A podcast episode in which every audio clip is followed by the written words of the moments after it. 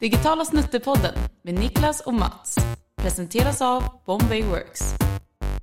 I took the initiative in creating the internet. You got mail. That must be why we're not shipping Windows 98. Absolutely. Senator, we run ads. Okay, Google.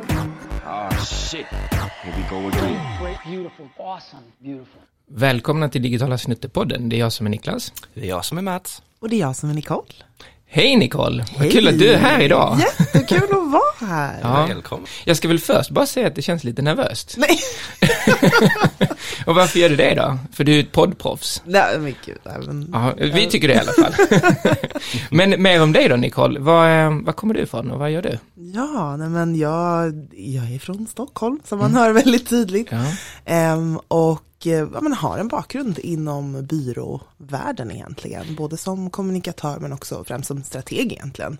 Så jag har varit på både reklambyråer och digitala byråer. Ja, för tittar man där eh, på LinkedIn så är det ju den ena fina byrån än den andra.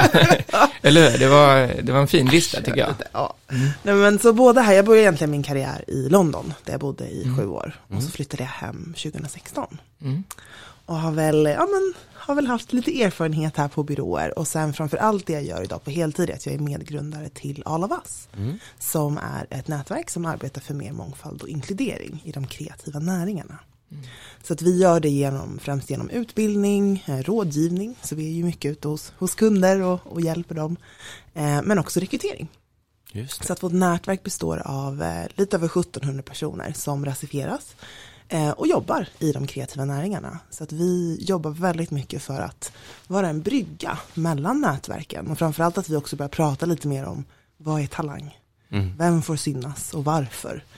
Eh, är ganska stora, viktiga områden Och vi. också gissar jag nyttan kring att få in Exakt. mångfald i, Ja. eh, i de kreativa processerna. Precis, men just det att nu pratar vi lite mer om det, men när vi startade 2018 så vi pratade väldigt mycket om jämställdhet mellan kön, det var precis efter metoo och sådär, men vi pratade inte alls om mångfald och inkludering och liksom, ja men vikten just innovationsgraden i perspektiv. Och att förstå att liksom, det handlar inte bara om att vi ska se olika ut och liksom checka av någon lista, utan att olika perspektiv och erfarenheter och bakgrunder bidrar verkligen till innovation. Mm. Och nu är det ju väldigt kul, nu ser vi liksom år på år, framförallt McKinsey släpper ju jättebra rapporter på det här. Som både visar effekten eh, ekonomiskt men också i det man faktiskt skapar. Det skulle bli jättekul att prata om det här ämnet som Mm. jag måste ärligt säga att jag önskar att jag var så mycket bättre på och kunde mer om och så vidare. Men det är väl kanske också därför som vi kör vissa saker nu under maj, det är diversifieringsfokus och vi gör annat. Vi gör vad vi kan på Bombay Works men, men vi vill ju lära oss så mycket mer. Eh, och så vill vi lära oss något om det också. Så då har vi bara några små korta frågor. Så då, en första fråga är eh, yoga eller prinsesstårta? Jag måste säga prinsesstårta. det måste det, eller? Nej men det är, jag är så, hur mycket research har ni gjort? För jag, alltså jag älskar prinsesstårta. Jättemycket! Det är Det var jättesvårt! Oj, ja nej men prinsesstårta. Ja, okej, härligt. Good answer. Okej. Mm, eh, jag kan ta nästa. Eh, då tänker vi, eller nästa fråga, Tokyo eller Paris? Tokyo. För visst har du varit i båda städerna? Har vi missat Ja. det här eller? Nej, Nej, vi... jag har bott i båda städerna. i- Ja, Tokyo var första staden jag flyttade till Ja. efter gymnasiet. Eh, jag fick en liten så flipp och bara, jag ska göra något annorlunda på mitt första sabbatsår. Så jag tog mitt pick och pack och flyttade till Japan och pluggade japanska helt själv. Åh, vad häftigt. Ja, Och vad är det som gör att Tokyo är bättre än Paris? Och så man Nej men kort. jag tror Paris är, jag var faktiskt där eh, några helger sedan i Paris. Paris är fantastiskt på många sätt men delvis är det typ lika stort som Stockholm egentligen om du kollar liksom inner eh, arrondissement som det heter. Eh, och det är ganska lätt att lite så, men hej hej hej, alltså lite, man träffar på bekanta ganska enkelt där. Och det var väl därför jag ville flytta. Ja, okej. Eh, Likadant. nej, men jag, vill, jag tycker verkligen om den här känslan av att vara anonym. Ja. Jag gillar den väldigt mycket. Jag är en extremt social person, men just i Tokyo var första gången där jag bara så här, kunde typ hitta mig själv. Det låter så himla ja jag förstår ändå. Men att så här, och jag verkligen blev utmanad. Jag kunde inte ett ord japanska, jag var verkligen tvungen att liksom, ja men steppa upp. Och både ta ansvar i att lära mig en helt ny kultur och ett nytt språk. Men också att alltså det, det går så fort där. Du kan liksom gå förbi en butik en vecka och så bara, jag ska tillbaks dit. Så kommer du nästa vecka, nej men du är i en chicken shop. Man bara, "Eh, hallå?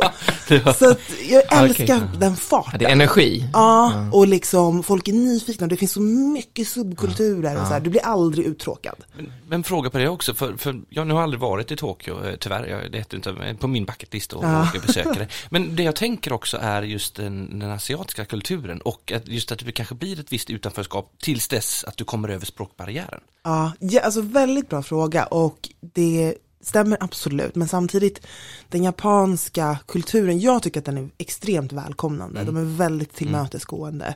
Många delar av deras kultur är väldigt lik den nordiska. Eh, Det är också därför de älskar Norden, de älskar ju Mumin och allt som har med liksom Norden att göra. Ehm, så, så där känner man sig ganska hemma, det är mycket som man tar av sig skorna när man går in, saker som jag tror vi också kan relatera till. Och sen också kopplat till att de älskar, i Japan har man en stor respekt för äldre kulturer. Det är liksom det man respekterar och vissa kan vara så här, men när jag var där var de jätteotrevliga. Man bara, ja för att om du kommer till ett land som en amerikan och inte ens försöker, de uppskattar inte det utan jag tycker verkligen att vi så ska respektera att nu har vi åkt till ett annat land och ska spela lite efter hur, hur man gör saker där. Så Ja. att de gillar också afrikansk kultur väldigt mycket. Okej. Och är väldigt nyfikna för att det, du, i Afrika har du egentligen inte bara länder men väldigt mycket tribes som är väldigt gamla och liksom och min eh, pappas familj kommer från den eh, Royal Tribe i Uganda.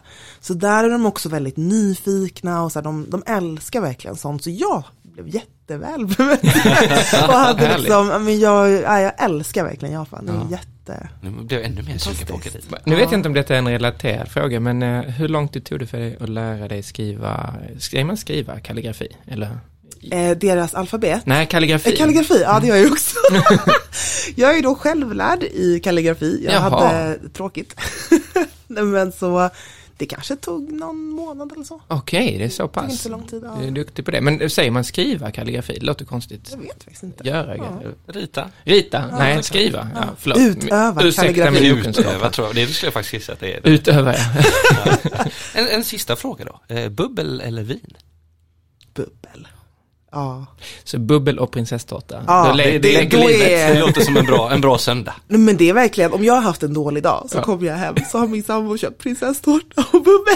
Han bara, ja, han vet att det är det jag vill ha. Jag bara, ah. jag är som en liten tant inombords. Nej, absolut inte. Det där, det Bubbel funkar hela livet och det Ja, är det är sant. prinsesstårta Ja, också. det är sant. Ja, exakt. Ha, eh, vi pratar ju om Tokyo som ett eh, samhälle eller en stad som är väldigt på något sätt eh, spännande och det är många olika kulturer och det blandar och så vidare. Det känns ju som lite hand i handske att eh, det är en stad du älskar. För det vi vill prata om idag är ju inkludering och digital diversity, jag vet inte vad man hittar för vettigt ord på det eller så. Hur skulle du prata om, liksom, om man ska prata om det här ämnet, vad skulle du sätta för titel på det eller hur skulle du rama in det? Och det är en jättebra fråga faktiskt. Oftast blir det ju, alltså i vår kontext pratar man mest om mångfald och inkludering. Ja. Eh, men lite som vi pratar utanför, att så här, det är ju extremt brett. Ja. Det betyder liksom allt mellan himmel och jord egentligen. Allting ifrån på samhällsnivå när vi pratar integrering och segregering ner till skapar vi produkter eller appar som liksom funkar för alla eller har vi identifierat problem som inte bara är bland normen. Ehm, om vi ska zooma in lite på just det digitala så tycker jag att det, det är väl där det är. Mm. framför allt i att vi fortfarande tyvärr ser just i techbranschen och liksom att det, det är fortfarande väldigt homogent. Allt ifrån vem, vems idéer man tror på när vi kollar på appar eller liksom all typ av produktutveckling. Men också till vilket problem löser vi? Vad är det för problem vi tycker är ett viktigt problem? Eh, Så där ser man fortfarande en enorm diskrepans. Ehm, Och det är väl mycket det jag tycker om att prata om i det. Och också vad vi kanske ser för, ehm, för fördomar eller men just implicita fördomar som vi gärna, vi projicerar dem, vi alla har dem. Men vi projicerar dem i allting vi gör. Allt ifrån om vi vem väljer vi att rekrytera som utvecklare och varför? Eh, till eh, ja, men hur funkar den här eh, koden eller den här tekniken? Ehm, Så jag tycker det är väldigt, väldigt viktigt och vi borde prata om det mer. Mm. För, för, för det är ju så här, det är väldigt tydligt fördelarna med att ha en mångfald i liksom sin, sin arbetsstyrka eller sin organisation. Just för, som du är inne på, att det, det, det driver innovation, du skapar produkter eller tjänster till den, den, de många människorna i, i grund och botten. Men vad är utmaningarna som, som företagen så att säga, lyfter när, när ni kommer ut och har en dialog och för en dialog med dem? Jag tror att alla är medvetna om problemet och de flesta vill göra någonting. Frågan är bara hur. För att någonstans blir det, det blir ett väldigt stort och jobbigt problem att helt plötsligt utmana status quo. Det är väldigt tufft. Och framförallt om man tittar på, okej, var, var är vi idag? Hur, hur ser vår byrå eller vår arbetsplats eller vårt techteam ut idag? Eh, och så panik, vi måste få in kvinnor och alla massa olika så. eh, och så bara ja, hör man av sig till massa. Men sen när man vänder lite på steken, för att jag tror tidigare, kanske fram till 90-talet, så hade ändå industrin en annan makt. Eh, och jag tror framför allt att när vi har fått in sociala medier i våra liv på det sättet vi har, så har det skiftat ganska mycket. Precis som vi pratar om att det är konsumenterna som har makten idag, det är de som bestämmer. De tror inte på vad vi, vad vi säger i vår kommunikation, vi kan inte lura dem längre. Och det är lite samma sak när man tittar på talang eh, och människor, att vi och framförallt den yngre generationen ställer helt andra krav. Och vi ser också en väldigt tydlig skiftning jättebra siffra i McKinseys eh, senaste rapport också om, om just diversity.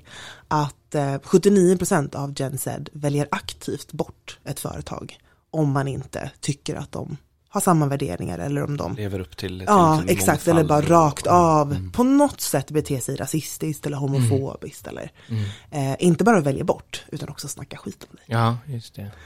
Men, Så- mm, ja, men för, för det är intressant, för, för tittar man lite just på, på tech och den digitala Mm. liksom, sektorn här också, så precis som du säger så är det ju övervägande vita män Mm. som, som, som sitter på positionerna där och gör allt från liksom utveckla till strateger och sådana här saker.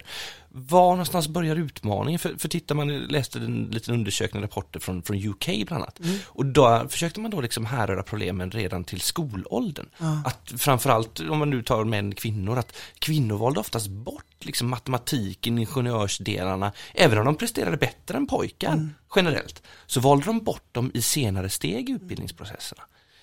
Är det, är, det liksom, är det samma problem eller problematik som man ser i Sverige? Eh, och globalt när det gäller då den här resan, eller finns det andra så att säga, utmaningar? Nej, det, är helt exakt så och det är väl lite därför också det problemet blir så stort att tackla helt plötsligt när det blir ett samhällsproblem. Ja.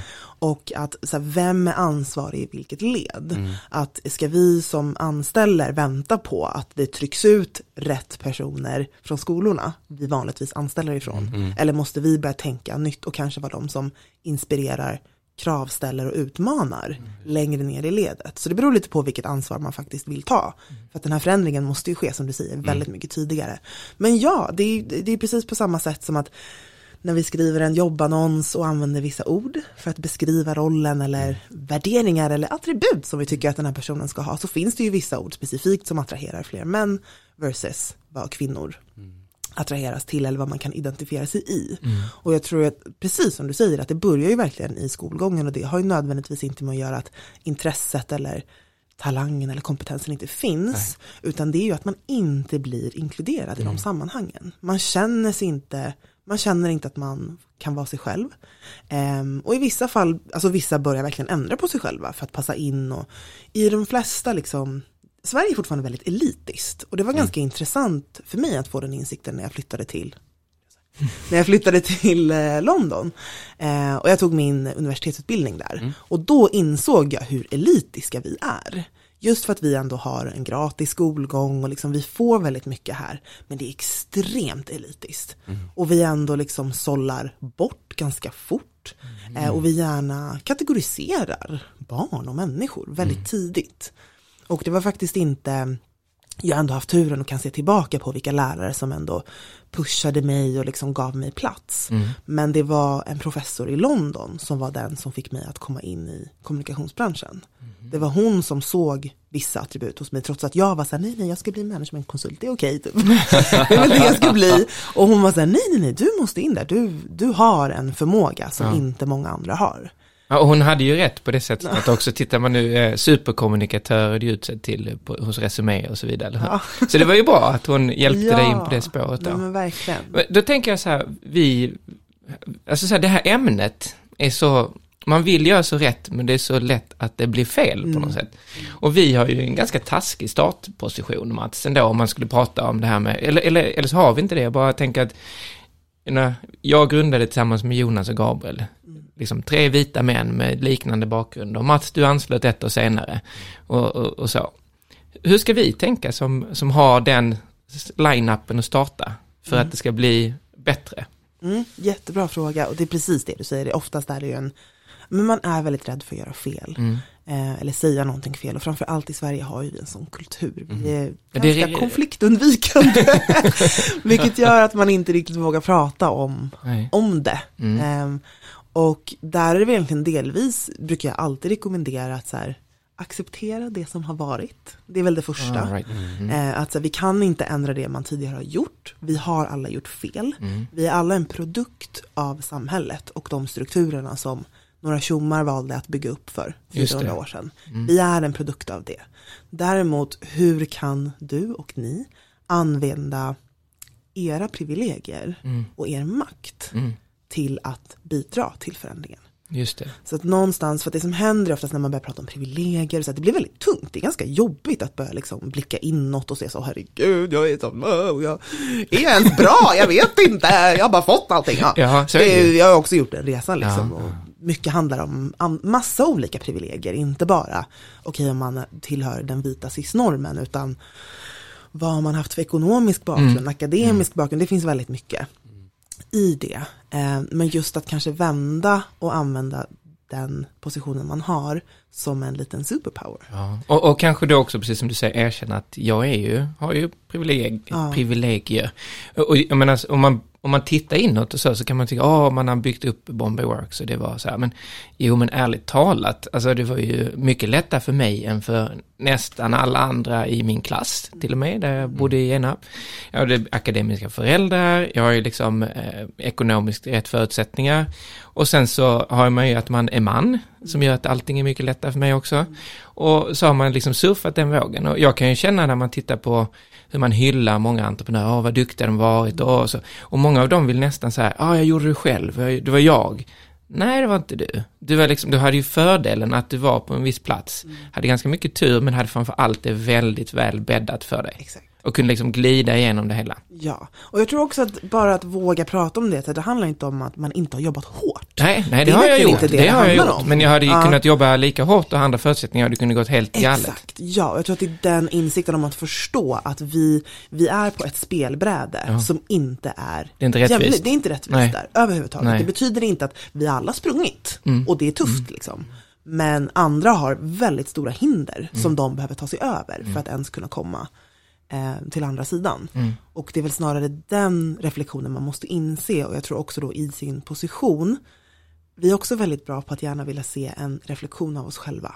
För att det bekräftar ju att vi är bra. Mm. Så att när vi letar efter kollegor eller partners så gillar ju vi det. Ja, fan du spelar också paddel, gud vad kul, det betyder att jag, så här, det är ju den, vi är ju mänskliga och liksom ett Ja, fundamentalt behov är ju att känna tillhörighet och liksom en, en, någon form av att vi ska klicka. Ja. Och jag tror att också bli medveten om det och förstå att vänta, allting kanske inte handlar om att vi måste klicka. Eller på vilken nivå måste jag se den här speglingen? Om jag vill, om jag vill bli mitt bästa jag, då behöver jag bli utmanad på riktigt. Någon som inte håller med mig, någon som kan saker jag inte kan. Och då behöver det vara en helt annan bakgrund, erfarenheter. Eh, och också inte glömma bort att just när vi pratar om kulturell bakgrund, det är en enorm liksom, kunskapsbank som man inte annars har tillgång till. Och bara liksom, men en av mina vänner som jag poddar med, hon är eh, praktiserande muslim. Under det året som vi har blivit vänner, vi kanske har umgåtts nu i två år, jag har lärt mig så mycket. Mm. Ja. Och till bara den att så vara, alltså bli lite öppen med sitt Öppen, ja. sinne Ja, och bara förstå att så här, jag är inte bäst på allt, jag vet inte allt. Och liksom ha en liten nyfiken ådra, att det betyder inte att någon försöker kränka dig eller säga att du inte är bra eller att Nej. det du inte har gjort inte är bra. Utan så här, det är bara lite mer vatten, jag kan fortsätta växa Ja. eh, och bli utmanad. För att är vi omringade av ja-sägare, ja då kommer vi till en viss Ja. nivå och sen tar det slut. Nej, men och, och precis som du är inne på här också att det, det måste ju vara otroligt berikande. Eller det är ju berikande, det vet man ju om man ser på sig själv eller ser till sig själv också. Just när man får, får förkovra sig, lära sig nytt och få nya perspektiv på saker och ting. Och, och jag tror, liksom vi är inne på här, att bolag vet ju om utmaningar, man vet ju om att det här måste vi jobba med. Tittar du på techjättarna så investerar de ju mängder med pengar för att driva mångfaldinitiativ framåt. Men det går ju så långsamt. Ja. Det går så långsamt framåt. Och det kanske har att göra med precis som du är inne på att det, det, det är ett sånt stort problem. För det, det, det är så många liksom delar som hänger samman och sånt här. Men om man ska försöka bryta ner det och titta på kanske bolag som, som vårt så här. Eh, vi är 80 anställda i dagsläget. Vad, hur ska vi jobba potentiellt med mångfald och inkludering till vardags i vårat bolag? Har, Vad brukar ni prata om och ge för tips? Ja, egentligen skulle jag säga att arbetet sker för företag på egentligen liksom lite två pelare. Det ena är när vi pratar om så här HR. Så, så här, hur mår vi, hur beter vi oss mot varandra, hur förvaltar vi talang eh, och framförallt känner våra anställda och alla liksom belonging. Får man vara sig själv i, i den här kontexten? Det är liksom det ena benet. Och det är oftast där de flesta företag börjar.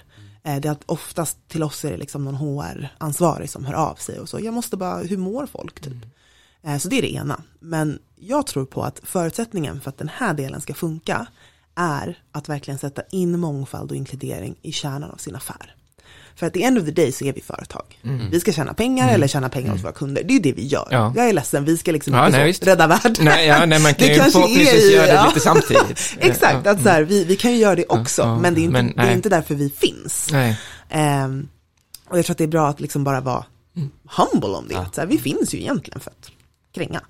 Ehm, och för att vi på, på lång sikt ska fortsätta jobba med det så måste vi hitta affärsnyttan i det här för oss. Många kan ha typ samma budget som när man har för hållbarhet och det här.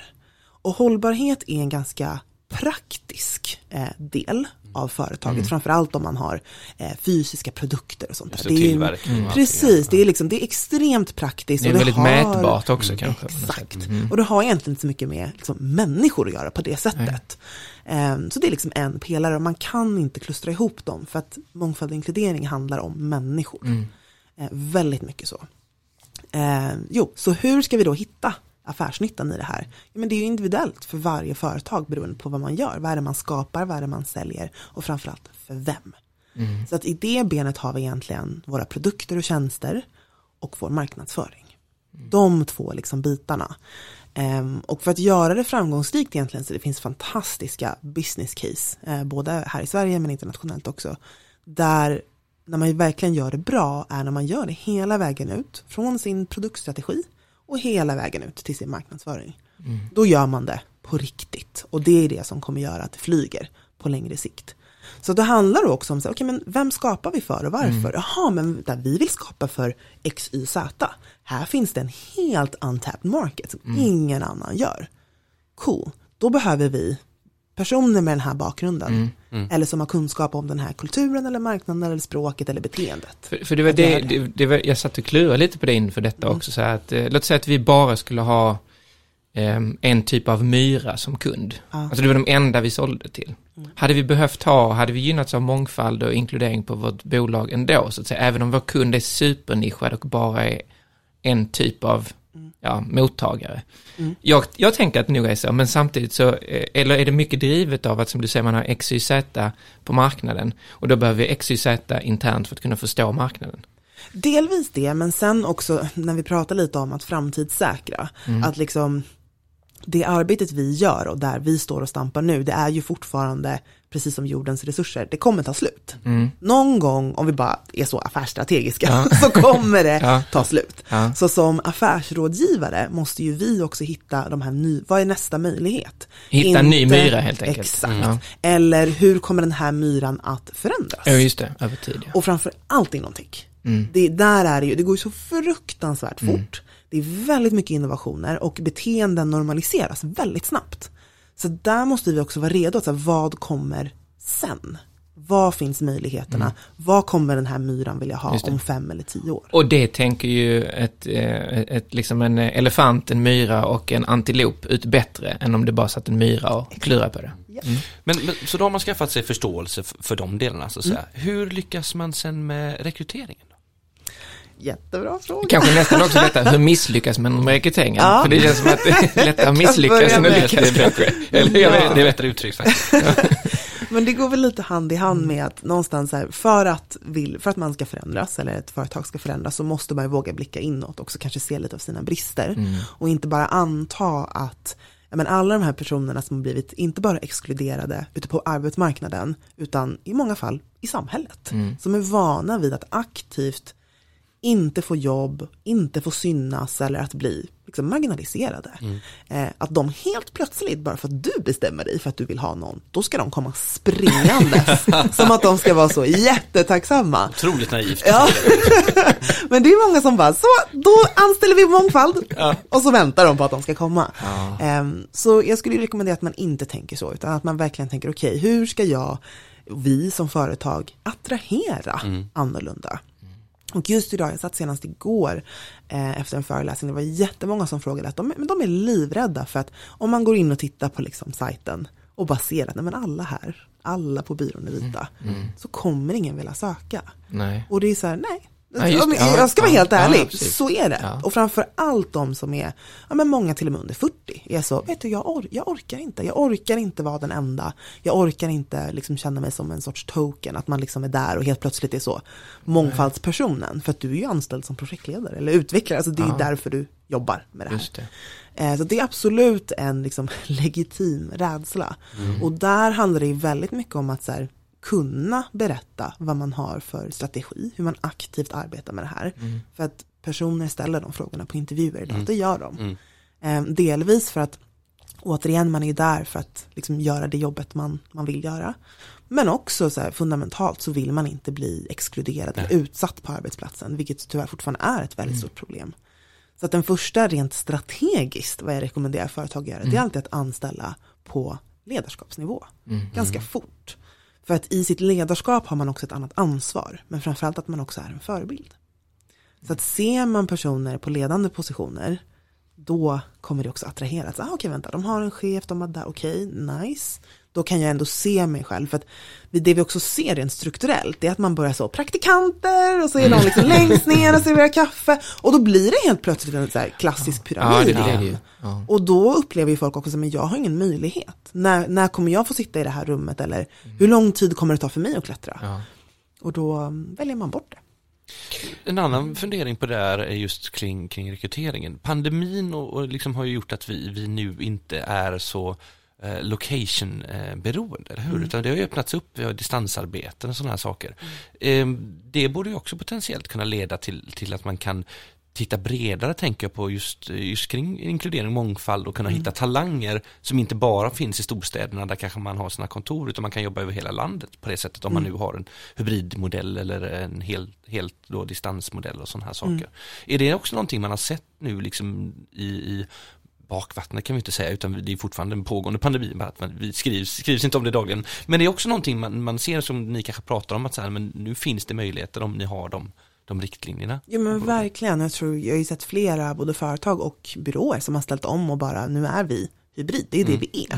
Eh, Det är fortfarande väldigt nytt, så att på ett sätt är det ju helt fantastiskt att ge den liksom friheten och precis som du säger just att alla behöver inte bo i Stockholm eller Göteborg, eh, vilket är väldigt fallet. För det, det i sig blir ju någon slags, ehm, Ja, ja, det, det är inte alla som kanske kan bo centralt i Stockholm Exakt. eller, eller så, så det blir ju ett Ja. snävare urval bara av den anledningen. Precis, eh, håller helt med. Men om man flippar lite på det så blir det ju extremt utmanande som, som chef eller som ledning Ja, det det. att fortsätta skapa en inkluderande kultur. Mm. Så att det, det beror också lite på hur man, hur man tacklar det. Däremot har jag hört från företag som redan är globala, som har haft, liksom, man har haft det tufft att skapa inkludering för alla kontor. Vissa har liksom kontor i massa olika länder, där de mindre kontoren utomlands har känt sig bortkopplade från huvudkontoret. De har sagt att under pandemin blev det väldigt mycket bättre. Ja. För att man ställde om och verkligen satsade på att vara digital och inte så, vi har en liten kamera här för er som är på distans, utan hur? att man verkligen gjorde det Alla fick lite samma förutsättningar också. Alla satt på distans plötsligt, Ja. inte bara di- distanskontoret. Så. Exakt. Ja. Så jag tror också att det, det, det har gått väldigt snabbt i den omställningen på ett positivt sätt. Vi borde ju ha varit längre fram. Men, men vi gillar ju det här med att IRL och det är väldigt, framförallt vi, vi ska fika och det är liksom, det är mycket, mycket i vår kultur som innefattar det. Men intressant. Vi hade i, igår var det ju eh, besök eh, och eh, hade en föreläsning eh, från eh, Randstad, en eh, representant var och berättade då om hur man kan tänka kring diversifiering och så vidare. Och då var det lite frågor kring det och en kollega sa att ja men det är ju bra det här att vi ska tänka på det ur ett affärsperspektiv, att vi ska fundera på hur vi ska kunna utveckla våra tjänster och produkter och vi tjänar pengar på det.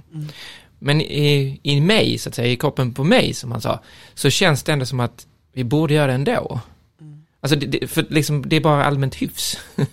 eh, och, och det kan man väl kanske tycka att, eh, det kan jag hålla med om. Men annars kanske vi inte kommer någon vart ifall vi bara tittar på det ur ett affärsmässigt perspektiv. Eh, och framförallt har väl det hänt lite grann nu om man ser på när man har dragit sig ur Ryssland kanske. Jag tror inte det är bara affärsmässiga anledningar utan det, man kanske skyddar den andra affären eh, i och för sig, att man visar att vi drar oss ur Ryssland och vi ställer upp och sådär. Undrar om det är då rent affärsmässiga perspektiv eller om det finns faktiskt också moraliska aspekter i det. Och ska man som bolag fundera på de moraliska aspekterna också och göra saker som inte leder till bottom line utan kanske snarare straffar bottom line. Men kanske långsiktigt leder till något. Hur, hur tänker du kring det? Och tänk, hur tänker du kring hans kommentar? Ja, jag tycker det var en jättebra fråga. Och för när, jag, när jag föreläser så brukar jag alltid ta upp båda. Mm. Eh, för att at the end of the day så är mitt jobb att övertyga folk. Och alla attraheras av olika saker. Så är det ju.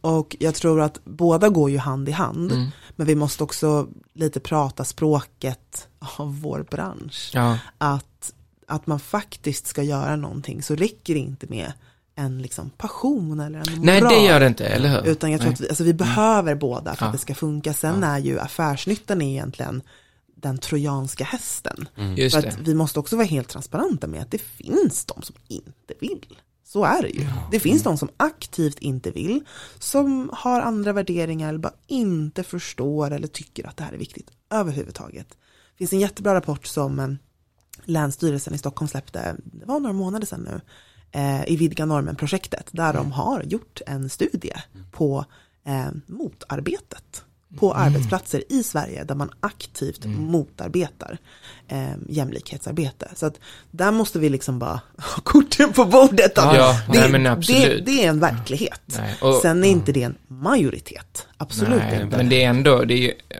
jag menar, man, när man sitter i ledningsgruppen så vi gör Mats så ska, ska man ju kanske inte ge sig in i politik för mycket för att man kan ju tycka som man vill på ett bolag. Men, men det finns ju ett parti i Sverige som jag aldrig skulle rösta på och som eh, är stort eh, och Exakt. alla vet ju att det är Sverigedemokraterna. Och jag, i och med att det är stort så är det klart att det finns massa problem med den här motarbetningen. Exakt. Alltså för att, vad fan, man kan inte rösta, ursäkta mig, men man kan inte rösta på dem eh, och samtidigt tycka att man är för inkludering eller diversifiering. I mina ögon i alla fall. Det är svårt att, att koppla ihop de ja, två tror exakt.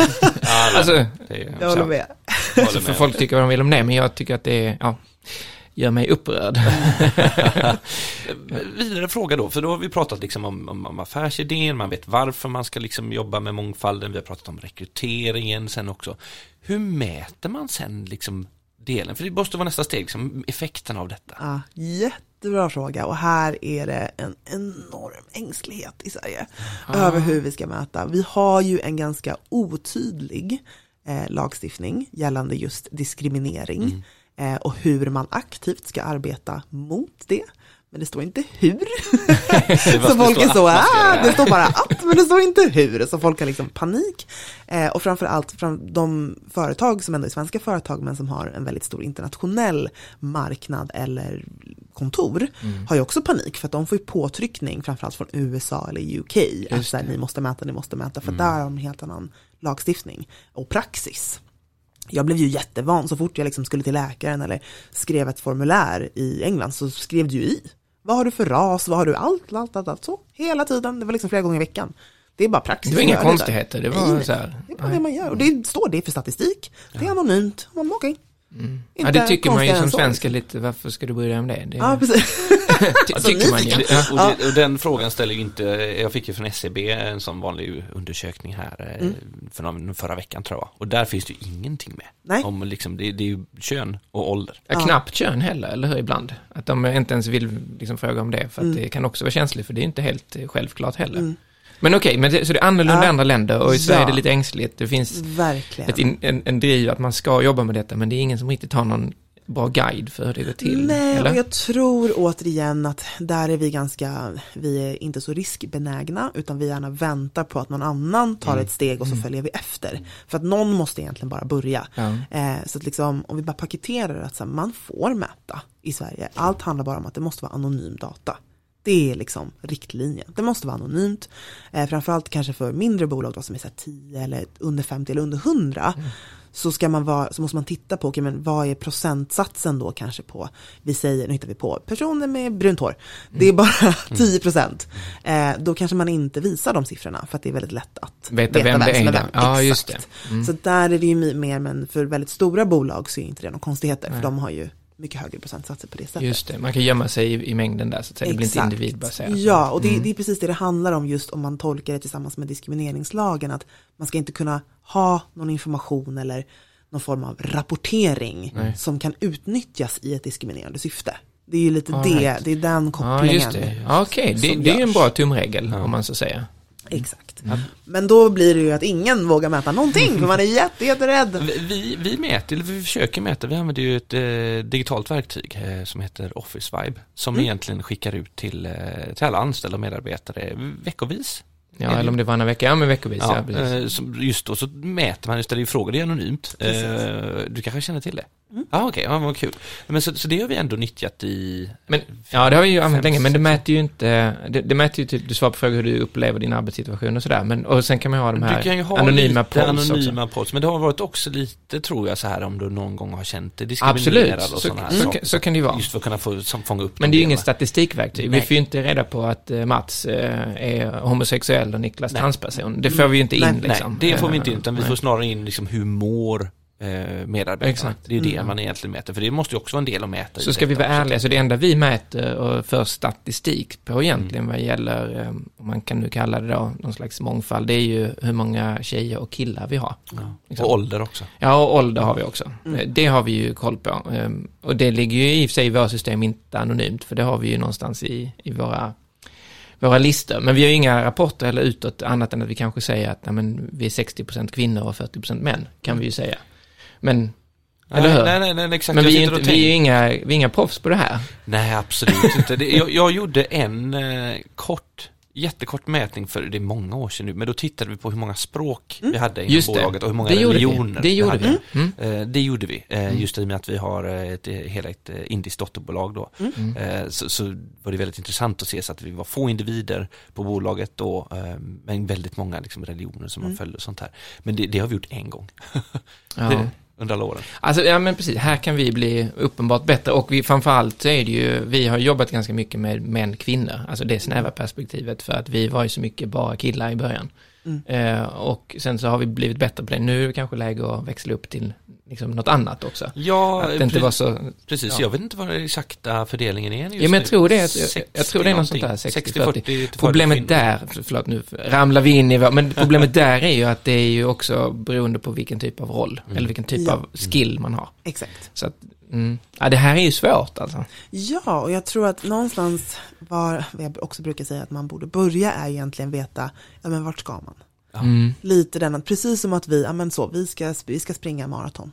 mm. Då köper man ju alla, man köper gearet, man preppar och lite så, men sen är man livrädd för att faktiskt börja springa. så det är lite samma grej, alltså, vi måste egentligen börja sätta lite mål. Alltså, Okej, ska, vi, ska jag springa tre gånger i veckan, 30 minuter och, liksom, och bygga upp en plan fram till den milstolpen, men också sen vad händer efter det. Så att när vi sätter en vision för bolaget, vart ska vi, hur, hur vill vi vara och se ut och vad, vi, vad vill vi göra? Väldigt långt Ja, fram ja. kopplat till det kommer det bli väldigt mycket enklare att sätta de här kopiorna. För att vissa har en vision om att vi ska vara det största varumärket i världen. Man bara, okej, så du vet att du tävlar mot de här, de här, de här. De gör det och det och det. Då behöver du göra det här. Ja, det Då blir det ganska hända. enkelt Ja. att liksom sätta, ni, behöver, ni behöver öka på med 20% av så här, bara en annan kulturell bakgrund. För att ni ens ska ha en chans. Så jag tror att också den att verkligen börja sätta, både benchmarka mot andra men också förstå vad det är, vart det är man spelar och inte mäta för sakens skull. Nej. För då blir det så här, ah, vi gjorde en mätning och sen bara, det var kul. Ja, det, Ja, nej. vi, vi använder den lite i marknadsföring och införsäljning. Och jag tänker också där, för jag menar, om man tittar så här, hur många bolag i, i Sverige, kanske framförallt då inom, inom sektorn vi pratar om nu, har mångfaldighetspolicies? Hur vanligt är det på bolag? Jättebra fråga, jag har ingen så statistik Nej. på, på det. Ehm, Spotify är ju jättetransparenta Mhm. och har en supertydlig plan. Det är ju fortfarande ett bolag som är härifrån, sen är de ju väldigt internationella. Mm. Ehm, men jag tror också lite att det är en sak, jag tror att ganska många har policies. De har någon form Mm. av policy. Ett papper som är jättefint som de kan skicka i upphandlingar Ja. och bara så här, visa upp. Men en policy betyder ingenting om vi faktiskt inte gör någonting med den. Nej. Jag tror kanske att det är mer den att man, om jag bara ändrar på frågan, så här, hur många jobbar aktivt Nej, med det här? Det är väl mer Mycket, det, ja, Och, och kan påvisa en förändring Exakt. och en förbättring. Ja. Eh, Mm. Då tänker jag som en, en sista fråga för att, eh, eh, ja ni får gärna prata med er om ni vill. men, men som jag är nyfiken på, och jag skulle nästan vilja se hur du ser på just det där, och det är att man pratar om att, ja men bara vi fokuserar på att vi bygger allting på kompetens. Så vi vet att vi, liksom, vi bedömer bara personer på kompetens, för det är därför de är här, för att de ska vara duktiga på sitt jobb. Och så tror vi att om vi bara har det, så kommer det lösa sig. Eh, och jag har en känsla av att så är det inte. Nej. För att ehm, du pratar om det här med vilka bilder det är på sajten och så vidare. Eh, Och så kan man vara hur öppen som helst och säga att vi bedömer bara det på kompetens. Men om inte folk kommer hit så kan vi ju omöjligt lyckas ändå. Eh, Är det, kan jag få någon hjälp i argumentation? Och du vet vad jag pratar om här kanske Mats, så liksom, att vi, vi kämpar kring detta, för det finns ju policies, vi är en del av en grupp och där finns Ja. det en policy, det är kompetens som gäller. Okej, fair enough, det är ju jättebra början, men hur sen då? Räcker det bara att säga att det är kompetens som gäller? Jag skulle ta ännu ett steg över det och säga, vad är kompetens? Så kan man också säga, det är jättebra. För att där, om vi också bara ska vara helt transparenta, vi har ju, vi har vissa måttstock som är skapade utifrån de som är på toppen. Vi anser att den bästa kompetensen, om vi bara så, är de som har makten idag. Gör vi det, då säger vi indirekt att den vita mannen är den mest intelligenta personen på den här jorden. Det är det vi säger. Ja, ja visst, absolut, så är det ju. Och bara så här, om vi zoomar ut ännu mer i världen. 20% av världens befolkning är vita. 80% är inte det. Det kan inte riktigt stämma. det gör nog inte det. Utan här har vi det här strukturella problemet som vi pratar om, där man back in the day Ja, bestämde visst. sig för att Ja. göra en hierarki bland raser där den vite mannen är högst upp. Och vi lever kvar Och, i och det eh, här. den vite och mannen. Och som Exakt. Warren Buffett säger, jag har haft tur för jag har bara konkurrerat mot hälften. Exakt. Jag slapp den andra halvan. Och Det då, var hälften av de vita. Ja, ja precis. Så, och sen så tänkte han inte ens på resten då, de här Exakt. 80, men han var ändå på någonting i att han Ja. faktiskt förstod att det var inte hans egen kraft. Ja. Och jag tror att bara att börja förstå det, börja tänka på det här och också liksom allt ifrån så här, men vad, vad skriver vi ner är kompetens? Vad har vi för skallkrav? För att redan där är vi extremt exkluderande. Det här är också så, jag sa just att vi är ganska elitiska. Att så här, men alla har inte gått på Lunds universitet. Alla kanske inte kom in, alla kanske inte ville gå där. Det är också lite den, alltså vi antar att allt det här som har med prestige och det som är nummer ett, att det också är attraktivt. Men det är inte alltid det. Så att så, vad är kompetens? Sen har vi ju såklart vissa skallkrav om du behöver en utvecklare. Du behöver ju en person som kan vissa saker. Det ska, det ska vi ju liksom inte sticka under stolen med. Men utöver det, vi är väldigt bra på att så här, ja vi behöver en chef som har minst tio års erfarenhet av, man bara, va, var kommer de där tio åren ifrån? Kan vi beskriva vad det är för egenskaper vi behöver? Utan där måste vi bli väldigt mycket bättre på att backa och så här, vad är kompetens? För att vi skriver gärna de här annonserna utefter er. Alltså det är härligt. Det, det, det som jag tycker är jättehärligt med att du är här Nicole, det är att eh, man tycker att här kan vi inte detta ordentligt, vi kan bli så mycket bättre och man har lite idéer. Och så pratar man med dig och så får man en action till. Och sen så säger man så här, ja men kan man, och så får man en action till. Och så säger man, åh herregud, här är ytterligare en action. Eller hur? Det är inte bara att vi ska tänka på kompetens och sen hur vi ska få ut, utan vi ska tänka på kompetens generellt. Så vi har ju, vi har mycket att jobba med här och det tror jag inte vi hoppas jag inte att vi är ensamma om, jag hoppas inte att vi är sämst, men jag hoppas att vi och alla andra kan bli så mycket bättre. Ja. Och det viktigaste är ju att komma igång, arbetet. Verkligen, precis så. Om vi ska springa maratonet, vi måste börja springa. Ja. Det är bara så lite i taget, vi joggar lite så, tio minuter, bra jobbat. Och så kör vi igen. Och så avslutar man med lite prinsesstårta och bubbel på det. Exakt. Ja, så firar man sina framgångar. ja. Härligt. Stort tack Nicole för att du var här. Jag har lärt mig otroligt mycket på att få prata med dig. Det var jättekul. Jättekul att ha det här. Tack Stort så tack. själva. thank you